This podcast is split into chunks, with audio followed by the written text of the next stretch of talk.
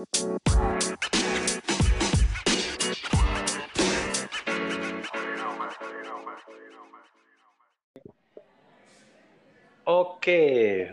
bareng gue sekarang udah ada Bayu. Pak Bayu, Ya. sehat Pak Bayu? Alhamdulillah sehat. Gimana Pak Evan? Kabarnya sehat Pak Evan? Sehat, Alhamdulillah. Ini ternyata puasa udah mau beres aja. Tahu-tahu. Iya, taraweh terakhir malam ini. Jadi hari ini, Bay, eh, ini podcast gue, eh, po- podcast gue ini eh, edisi pandemi dan ekonomi. Jadi eh, gue akan membahas beberapa bisnis yang terdampak langsung sama eh, pandemi ini. Nah, episode ini kita akan bahas bisnis sebenarnya sih eh, garis besarnya pariwisata, leisure lah, leisure industry. Cuman eh, mungkin akan kita spesifikkan nanti ke kebetulan si Bayu ini adalah salah satu eh, punya salah satu resort lah di Labuan Bajo ya, Bayu. Labuan Bajo. benar. Nah, kita akan bahas sedikit tentang itu, kemudian nanti kita kita bahas tentang hotel. Tapi sebelum kita masuk ke eh, apa namanya bisnis lu baik, gue sedikit Oke. ada bahan bacaan tadi. Tadi gue baca, baru banget ya tadi siang gue baca, Agoda itu Hmm. melakukan PHK 1.500 pekerja di 30 negara. Iya. Kebayang nggak? Itu Agodanya loh, itu adalah yang memfasilitasi si eh, hotel-hotel lah, hotel-hotel atau resort-resort. Agodanya aja udah sampai PHK, kan nggak kebayang kan si hotelnya seperti apa. Kemudian mungkin orang-orang juga nanya seberapa besar sih eh, impact pariwisata di Indonesia. Data BPS 2018, gue ada data 2018 itu jumlah penyedia jasa akomodasi hotel dan sebagainya itu ada kurang lebih 28.230 usaha ini yang 2018 tercatat ya. sama BPS ya di luar Oke. gue yakin masih banyak yang belum tercatat dari 208 28.200 itu menampung 408.565 orang pekerja itu Oke. baru jasa akomodasi berdasarkan BPS. Nah, data dari Kemenparekraf untuk sektor pariwisata lebih gede lagi, total sebenarnya diperkirakan tenaga kerja yang terserap itu 12 juta 7 12,7 juta eh, ini orang tenaga kerja.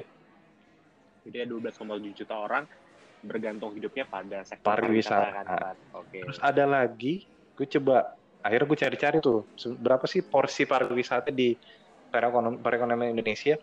Porsi pendapatan domestik eh, bruto untuk sektor pariwisata itu 2018 5,25 persen dari total PDB. Sebelumnya di 2015 eh, data BPS itu 4,25. Tapi yang pengen gue angkat adalah sumbangan devisa pariwisata di 2018 itu 229,5 triliun. Meningkat 15,4 persen dibanding eh, tahun sebelumnya. Artinya, sebenarnya bisnis pariwisata ini bisnis yang lagi growth banget nih, lagi eh, bayangin meningkat 15 persen dalam satu tahun kan artinya memang lagi lagi Lagi trennya ya. Kalau lagi tren-tren. dan dihadapkan sama kondisi yang benar-benar memaksa mostly mereka itu harus shutdown. Jadi eh, menurut gue ini nggak nggak heran kalau ini ditetapkan salah satu sektor ekonomi yang paling terdampak sama si eh, pandemi ini gitu. Makanya gue pilih wah harus bahas nih masalah pariwisata. Sebenarnya kalau menurut gue eh, semua sektor sebenarnya pasti terdampak sama Hmm. pandemik ya. Cuman mungkin yang paling sekarang eh, cukup dilirik itu sektor pariwisata karena memang udah eh, pariwisata bukan cuman dari penyedia jasa pariwisatanya atau misalnya penyedia akomodasinya aja. Hmm. Tapi kan sebenarnya banyak banget yang Iya. bergantung pada Turunannya banyak pada ya turunannya banyak gitu. Kita bisa lihat mungkin kayak Bali bisa dibilang itu eh, mostly hidup dari pariwisata gitu ya. Hmm. Kayak dulu pernah kejadian mungkin kalau ingat kan ada bom Bali satu, bom Bali dua itu kan gimana ngedampaknya terhadap Bali itu sendiri ternyata pariwisata itu benar-benar yang Balinya langsung jadi eh, benar-benar berkurang kan pendapatannya. Iya. Nah, kita cerita, misalnya kalau kita lihat uh, kalau lihat di media sosial gitu ya kalau lihat di Jogja ternyata bukan cuman penyedianya aja tapi orang-orang yang bekerja di sana juga terdampak gitu loh Van kayak misalnya uh, mungkin ya tukang beca mungkin yang menjajakan uh, jualan-jualan di sekitaran Malioboro itu kan sebenarnya turunan dari pariwisata itu sendiri yeah, gitu kan sebenarnya jadi dampaknya itu mungkin yang 12,7 juta itu termasuklah salah satunya adalah orang-orang yang menggantungkan hidup pada turunan dari pariwisata itu. Hmm, gitu. Iya, bisa nah, jadi. Kalau dibilang sekarang uh, pariwisata ini uh, lagi ngetren ya, lagi booming, itu sebenarnya juga salah satunya juga menurut gue adalah pengaruh dari media sosial. Gitu. Sekarang kan banyak banget nih orang-orang yang uh, bisa dibilang kayak influencer ya, uh -huh. kayak itu kayak travel blogger gitu ya. Mungkin selama ini uh, daerah tersebut belum ter uh, apa namanya belum tergali uh, gitu ya. Orang-orang belum begitu tahu nih ada oh di sini tuh ada ada tempat ini loh. Ternyata di Indonesia ada ini ada ini gitu kan. Nah semenjak adanya si uh, travel blogger tadi semenjak adanya media sosial tadi gitu kan mereka juga oh saya pengen nih gue pengen nih jalan-jalan ke mana ke mana gitu kan jadi akhirnya setelah uh, 2000 mungkin sekitar 2017-an ya kali ya itu sektor pariwisata bisa dibilang uh, jadi booming gitu. Jadi untuk untuk milenial sekarang aja kayaknya mereka sudah memasukkan komponen jalan-jalan ke dalam uh, kebutuhannya mereka. Gitu. Udah gitu. masuk jalan primer kali ya sekarang. Iya, bu, udah masuk primer sekarang gitu. Nah, jadi menurut gue juga kayaknya orang sekarang bisa dibilang banyak banget nabung buat jalan-jalan. Kalau dulu kan nabung, ah gue nabung gue pengen beli apa beli apa hmm. gitu. Kalau sekarang kan udah udah biasa banget gitu loh kita denger nabung buat jalan-jalan. Bahkan sekarang ada kreditnya gitu kan, ada pinjaman lunak gitu. Kalau misalnya saya katakan kayak uh, di OTA itu kan juga ada ya kita beli tiket bisa dicicil berapa yes, kali betul, gitu betul. kan. Bahkan OTA OTA sendiri online travel agent itu mereka punya uh, penyedia jasa untuk uh, memberikan kreditnya tadi, pinjamannya tadi gitu. Karena mungkin demand-nya sangat tinggi ini orang-orang untuk uh, berwisata, untuk jalan-jalan gitu kan. Nah, kalau tadi cerita tentang uh, Agoda hmm. ya, Agoda salah satu OTA gitu ya. Jadi gue juga tadi uh, siang, uh, mungkin kayak ya siang gitu, gue baca juga di salah satu uh, postingan di Instagram. Uh, kenapa sih uh, travel itu terdampak banget terhadap uh, apa namanya pandemi ini selain dari uh, hotel ataupun uh, maskapai ya. Karena uh, mereka kan duitnya mutar tuh kan hmm. mereka tuh udah udah udah uh, harus membayar dulu kan kepada maskapai gitu. Jadi misalnya ada orang misalnya lo beli tiket nih lewat travel gitu ya lewat OTA gitu kan. Nah sedangkan uh, nanti orang akan ngajuin refund semuanya. Hmm. Kebijakan pemerintah harus dibayarin refundnya semuanya. Hmm. Ya. Nah, sedangkan uangnya si OTA ini udah dipakai buat muter nih untuk bayarin pesawat itu tuh, dibayarin buat tiket, dibayarin buat hotel. Hmm. Nah, ada beberapa maskapai mereka tuh tidak menerapkan uh, pembeli pemberian refund secara cash. Karena mereka juga, jadi mereka mereka juga ini udah karena, karena mereka juga terdampak ya, kan, mereka juga kan nggak ada uang untuk untuk uh, bayar uh, tenaga kerja untuk bayar uh, mereka juga ada masukan gitu kan mereka juga tetap harus ada ada operational costnya hmm, juga gitu benar. sedangkan mereka memberikan uh, kompensasi atau refundnya dalam bentuk voucher jadi misalnya uh, let's say maskapai uh, kita sebut aja lah misalnya Garuda hmm. gitu ya gue nggak tahu nih maskapai apa aja cuman uh, misalnya maskapainya let's say Garuda mereka akan memberikan voucher kepada uh, penumpang yang tadinya uh, sudah beli tiket untuk vouchernya bisa dipakai nanti gitu kan tapi si pembeli tiketnya kan pasti ah gue nggak maunya cash aja nih mm -hmm. mereka akan menuntut OTA ini lo bayarin dulu deh uh, refund gue nanti kalau dapat lagi kan dari maskapai nah kalau satu dua orang sih mungkin oke okay ya tapi kalau misalnya kayak semua orang yang beli tiket melakukan hal yang sama gitu kan di OTA ini juga nggak kuat juga gitu loh untuk untuk ngebayarin duluan, nalangin duluan. Dan itu yang terjadi sama Agoda kayaknya. Nah, itu yang terjadi sama Agoda gitu. Udah Agoda mungkin dia sudah bayar duluan ke hotel, hotelnya juga mungkin berat untuk melakukan refund kepada Agoda dan dia kayak nggak ada dana nih untuk untuk nge, nalangin dulu ke, ke ke customer gitu. Jadi menurut gue ini udah satu yang kompleks ya, bukan cuma masalah di penyedia akomodasinya aja, travel agency-nya juga kena, semua juga udah kena. Pandemi ini benar-benar udah sesuatu yang pandemi Hmm. sih menurut gue. Iya sih, makanya nah sekarang eh, nah kebetulan Bayu ini adalah eh, punya satu resort namanya Mohini ya, Bay. Mohini Resort mungkin teman-teman bisa lihat di Instagramnya udah rame juga sama influencer. Gue lihat, uh, udah banyak juga influencer yang mau. Nah, itu juga ketolong gue bilang tadi, ketolong dari sosial media juga sih, Van. Bener-bener yang bikin, Itu lokasinya uh, di Labuan Bajo ya? Iya, kita di Labuan Bajonya, di Pulau Floresnya. Jadi bukan, kalau rata-rata kan penyedia akomodasi kalau di Labuan Bajo emang ada di kota Hmm. nih, dekat dari bandara. Jadi untuk di pulau-pulaunya, misalnya kayak di Pulau Komodo atau di Pulau Padar itu memang nggak ada akomodasi. Itu udah udah Semuanya ada di Labuan. udah setahun belum sih? Belum belum nyampe ya? Belum belum setahun. belum, belum, belum, belum, belum tahun. Gue pertama kali eh, waktu itu kita operate sekitar em, abis Lebaran tahun lalu ya mau setahun sih sekitar bulan-bulan Juli atau Agustus tahun lalu. Pak. Oh. Dan gue lihat juga di ini udah rame sih. Op, eh, ini lu okupansi rate lu paling tinggi pernah berapa di sana? Eh, per bulan atau per minggu? Eh, let's say per bulan lah. Per bulan itu gue kalau tahun lalu ya kita cerita tahun lalu ya tahun ini gue nggak bisa cerita nih tahun lalu sih kalau untuk peak season sih bisa sekitar 80-an sih kan 80 ke 90 Oh. kalau peak season Berapa ya? tapi Ada peak berapa season, room di sana? kenapa gue cuma ada 12, 12 room. emang kecil sih iya Karena emang nah ya, resort sih ya, bukan bukan hotel sebenarnya lebih ke resort ya.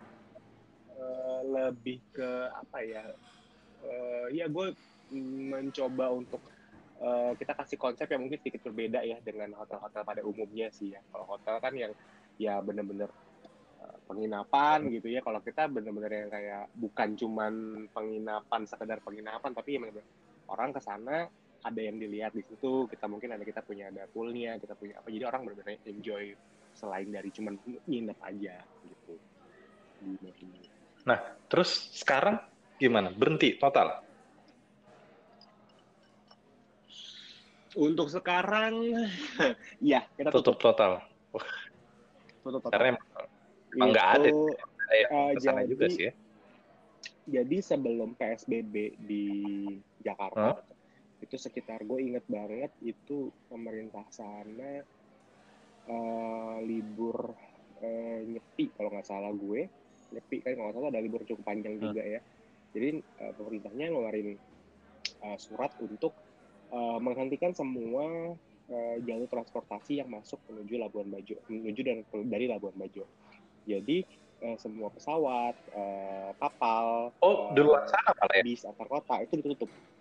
Duluan di sana, duluan di sana, duluan di Labuan Bajo. Jadi gue inget banget karena waktu itu gue pengen ke sana tapi gue nggak jadi dan teman gue ada yang di sana posisinya dia nggak bisa pulang karena tiba-tiba ditutup gitu loh. Bukan bukan eh, tutupnya tuh benar yang kayak besok tutup nih gitu. Jadi kita juga kalang kabut nih. Kok dadakan banget Mhm. gitu kan. Akhirnya sempat ditunda tiga hari. Jadi untuk mulangin dulu orang-orang yang atau turis-turis yang ada di Labuan Bajo untuk keluar dari Labuan Bajo. Karena itu, oh gue inget banget karena kenapa itu tutupnya itu menurut gue cukup chaos karena tutupnya pada saat nyepi dan uh, flight itu paling banyak dari Labuan Bajo adalah ke Bali. Sedangkan di Bali nya nggak bisa landing karena bandaranya tutup waktu itu. Oh. Jadi uh, cukup agak Oke oke. sedikit Nah, banyak yang panik juga. terus gitu. lu em, berapa orang sih tenaga kerja yang ada di sana? Gue kalau in total sih nggak gitu banyak ya paling sekitar 30-an sih kan. Berarti eh, rumah ini semua berarti ya? Layoff semua ya?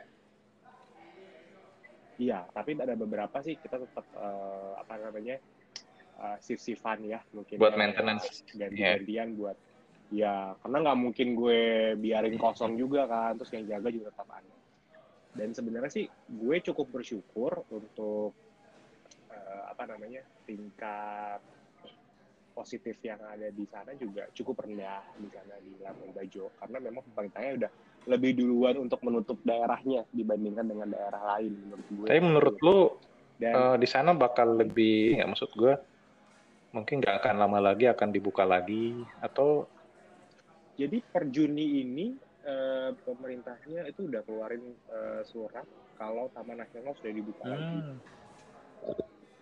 Per Juni, gue lupa tanggal berapa kalau nggak salah pertengahan Juni.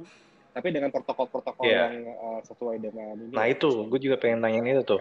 Kalau misalnya nih udah dibuka lagi, lu pasti udah ada ini dong, udah ada mitigasi protokol yang harus di di apa namanya dipenuhi setiap yang datang ke sana. Misalnya apa nih yang bakal lu terapin di sana?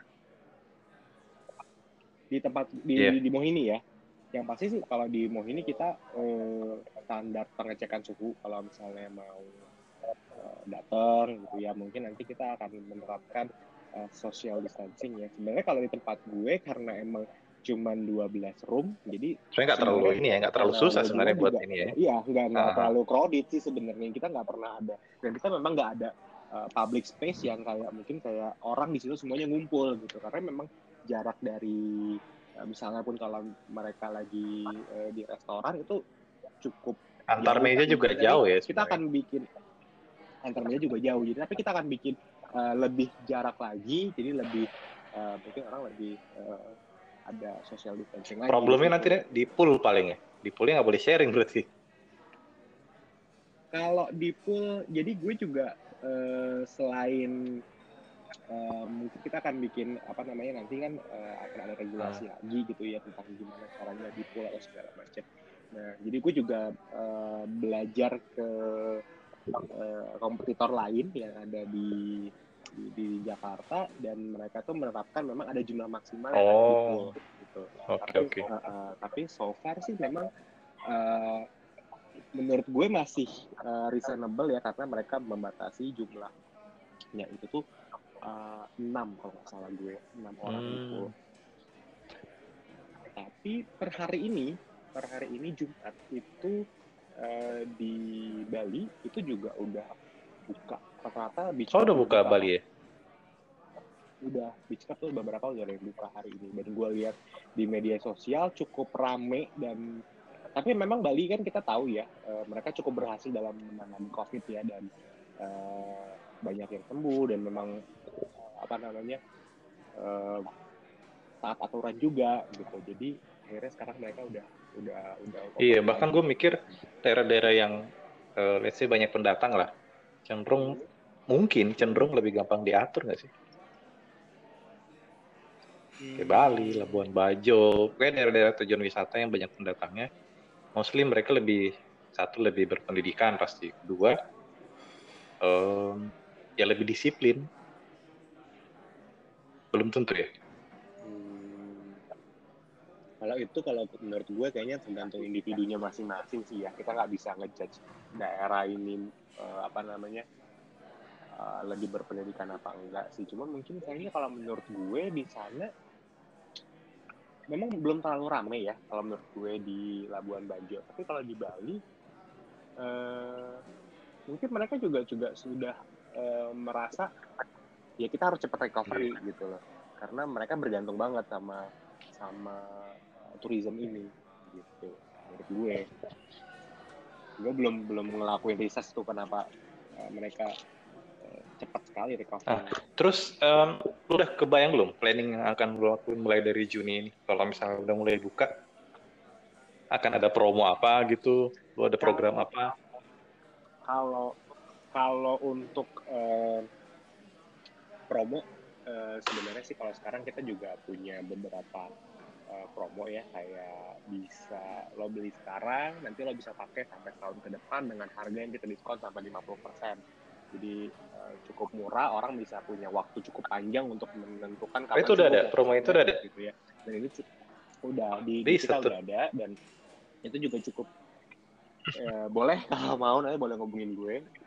Dia juga itu juga cukup lazimnya kita juga sering lihat ada promo-promo seperti itu dan mostly kayaknya lain gitu bahkan langkah pertama itu kali ya yang paling gampang ya untuk langkah pertama sampai dengan buka buat narik orang masuk dulu aja ya uh, jujur jujur satu selain dari narik orang masuk kedua kita juga sebenarnya butuh operational hmm. cost hmm. juga walaupun dibilang ini uh, tutup tapi kan sebenarnya operational yeah. cost juga masih ada tenaga kerja kita juga masih kerja sama kita gitu loh terus juga selain dari tenaga kerja juga uh, biaya-biaya rutin biaya listrik juga jalan, kan tetap gitu. jalan. Listrik kan nggak ya. mungkin kita matiin gitu kan. Berarti jalan, target gitu. utama setelah ini buka lagi, uh, pertama paling nutup kos dulu kali ya, nutup kos operasional.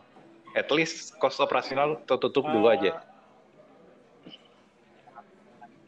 Kalau nanti sih pertama pasti kita uh, bercerita tentang operational cost dulu ya, karena jujur untuk beberapa bulan ini kita juga cukup bukan bukan cuma kita ya tapi mungkin semua industri uh, tourism juga hmm. cukup suffering gitu kan. Jadi setelah nanti mungkin keadaan sudah normal nanti kita uh, coba bangkit mungkin kita akan bikin satu atau beberapa gimana sih gimmick supaya orang mau uh, traveling lagi gitu kan. Karena untuk mengembalikan kepercayaan orang-orang untuk traveling mungkin uh, makan panjang. agak sedikit lebih lama kali ya. Iya gitu. Karena uh, mungkin orang juga uh, budgetnya juga tadi mungkin udah kepotong di yang tadi untuk traveling mungkin jadi hmm. alihkan untuk yang lain gitu kan. Jadi mungkin mereka juga sudah ada akan memulai lagi untuk mengumpulkan uh, uang lagi untuk traveling. Jadi prediksi lu butuh berapa lama bisnis pariwisata ini buat recovery?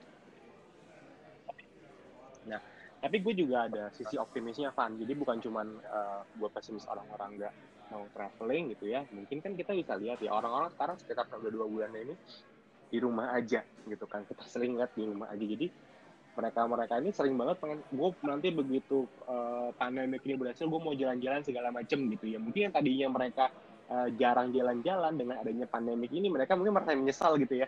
Aku iya, jadi ini jalan, jalan ya. pokoknya begitu beres pandemi gue mau jalan-jalan nih. Jadi ntar dia jalan jadi ya gue sih juga berharap dari orang-orang yang seperti itu. Selain dari uh, apa namanya yang memang sudah reguler untuk jalan-jalan. Nah kalau itu kan kita tadi bicara uh, apa namanya best case lah. Kalau misalnya memang sudah mulai membaik kemudian protokol dari jalanin kita bicara let's say ini worst case lah. Misalnya ternyata berapa hari ini atau berapa minggu ini amit-amit misalnya jadi parah banget dan akhirnya pemerintah memutuskan untuk menunda atau uh, pengetatan ini tetap dilanjutkan sampai let's say akhir tahun lah. Lu udah kebayang belum kalau seandainya itu terjadi kan nggak mungkin lu dalam satu tahun ini ya kan cuma kos doang berarti kan lu kebayang nggak itu iya. kalau kayak gini gue harus ngapain ya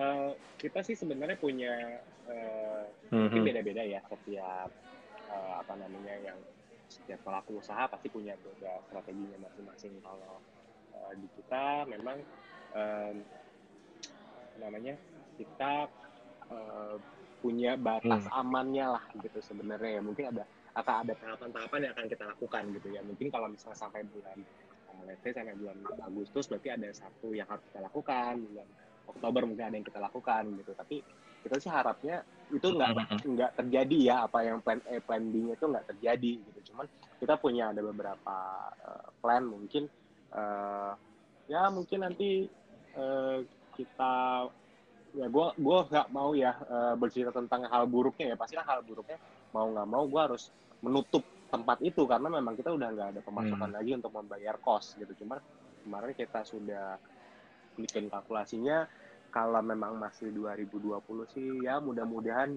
kita masih hmm. bisa survive itu aja sih. Ya mudah-mudahan inilah sebelum sebelum 2020 selesai udah bisa normal lagi lah ya. ya. Terus mungkin yang yang sedikit berbeda mungkin ya menurut gue uh, karena uh, hmm. gue cerita tentang Labuan Bajo ya. Labuan Bajo ini kan mungkin agak sedikit berbeda dengan Bali atau Jakarta. Jadi pelaku pelaku usaha uh, akomodasi di Bali atau Jakarta mereka masih bisa memanfaatkan dengan uh, uh, stay misalnya stay di uh, di hotel selama sebulan dengan uh, yeah, yeah. very special price gitu masih bisa. Nah kan kalau di Labuan Bajo bisa dibilang yang menginap di sana adalah orang luar. Nggak mungkin orang Labuan Bajo menginap di hotel ya. Purenya semua orang luar gitu. Ya iya gitu. Masih, nah, kalau yes. di Jakarta mungkin masih masih sangat familiar gitu ya orang staycation gitu untuk orang-orang Jakarta atau orang-orang Bali yang mungkin uh, dan maksud gue gini di Bali sendiri juga banyak banyak mhm. pendatang mm-hmm. yang sudah tinggal di Bali gitu loh banyak bule-bule yang sudah tinggal di Bali gitu yang mungkin sudah punya rumah di Bali gitu kan jadi masih ada peluang juga untuk mereka uh, menginap ataupun menjual jasa uh, food and beverage gitu. Tapi kalau di Labuan Bajo itu benar pure semuanya. Itu sih yang berat. Gitu. Kemarin gue juga pikiran sih kalau misalnya kayak di Jakarta lah kan udah banyak tuh hotel-hotel yang udah berubah beralih fungsi jadi tempat yeah. apa namanya karantina. Gue kebayang kalau misalnya ini berkepanjangan yeah. itu akan jadi program. Maksudnya hotel-hotel itu akan melirik itu sebagai salah satu opportunity juga kan. Program karantina selama Pasti. satu bulan misalnya dengan harga berapa? Pasti. Sekarang mereka menjualnya dengan uh, nah, work from home iya, itu. di hotel gitu. Ya, Jadi benar, dengan, benar. dengan fasilitas mungkin ada internet yang cepat, dengan uh, lo bisa uh, dengan gampang untuk karena mungkin di Jakarta banyak juga orang-orang kerja di Jakarta mungkin kayak gue gitu hmm. gue aslinya bukan Jakarta tapi kerja di Jakarta ya gue mendingan kalau misalnya gue punya uh, apa namanya uh, financial yang cukup gue mendingan stay di hotel aja makan siang gue aman gue bisa tinggal uh, apa namanya tinggal uh, room service bahkan di hotel-hotel Jakarta juga udah ada gue lihat yang mereka menawarkan uh, kamar itu uh, harian, bukan harian, tapi tidak menginap gitu kan. Jadi kayak oh uh, gitu siang yeah. aja. Jadi kayak itu, itu five itu ada juga. Menurut ya. gue bisa jadi Maka salah satu juga. new normal bisnis uh, hotel kali ya.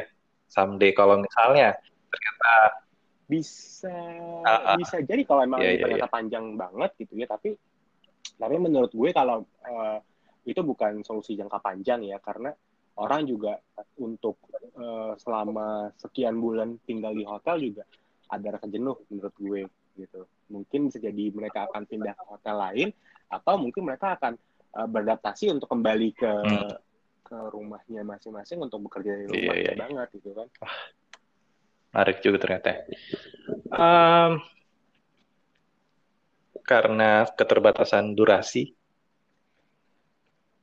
seneng banget sebenarnya bisa ngomong-ngobrol tentang bisnis karena gue setiap hari sebenarnya ber, berhadapan dengan jenis bisnis yang beda-beda dan uh, hotel ini gue sebenarnya kemarin penasaran bagaimana orang-orang hotel ini bisa survive dan ternyata uh, ya harus. Semua masing-masing udah punya ini ya planning sendiri dan ya uh, dan setiap usaha rasa dan, punya uh, dan boleh dibilang ya sebenarnya nggak detain juga ya masih ada solusi-solusi lain yang tadi seperti yang tadi kita bahas dan uh, bisa jadi menjadi tren juga nantinya. Uh, itu ya gue mendoakan supaya pandemi segera berakhir, at least bisnis lu bisa jalan lagi. Amin. Dan Amin semua uh, Dan teman-teman kalau misalnya uh, penasaran, silakan cek di Instagramnya Mohini Resort.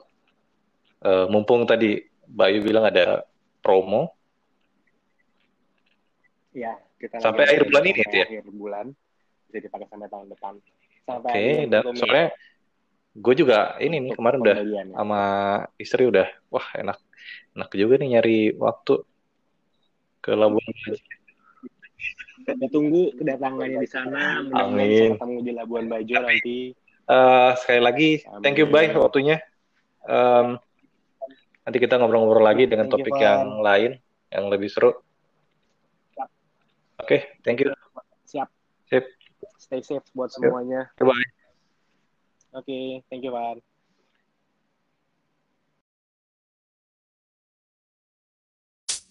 You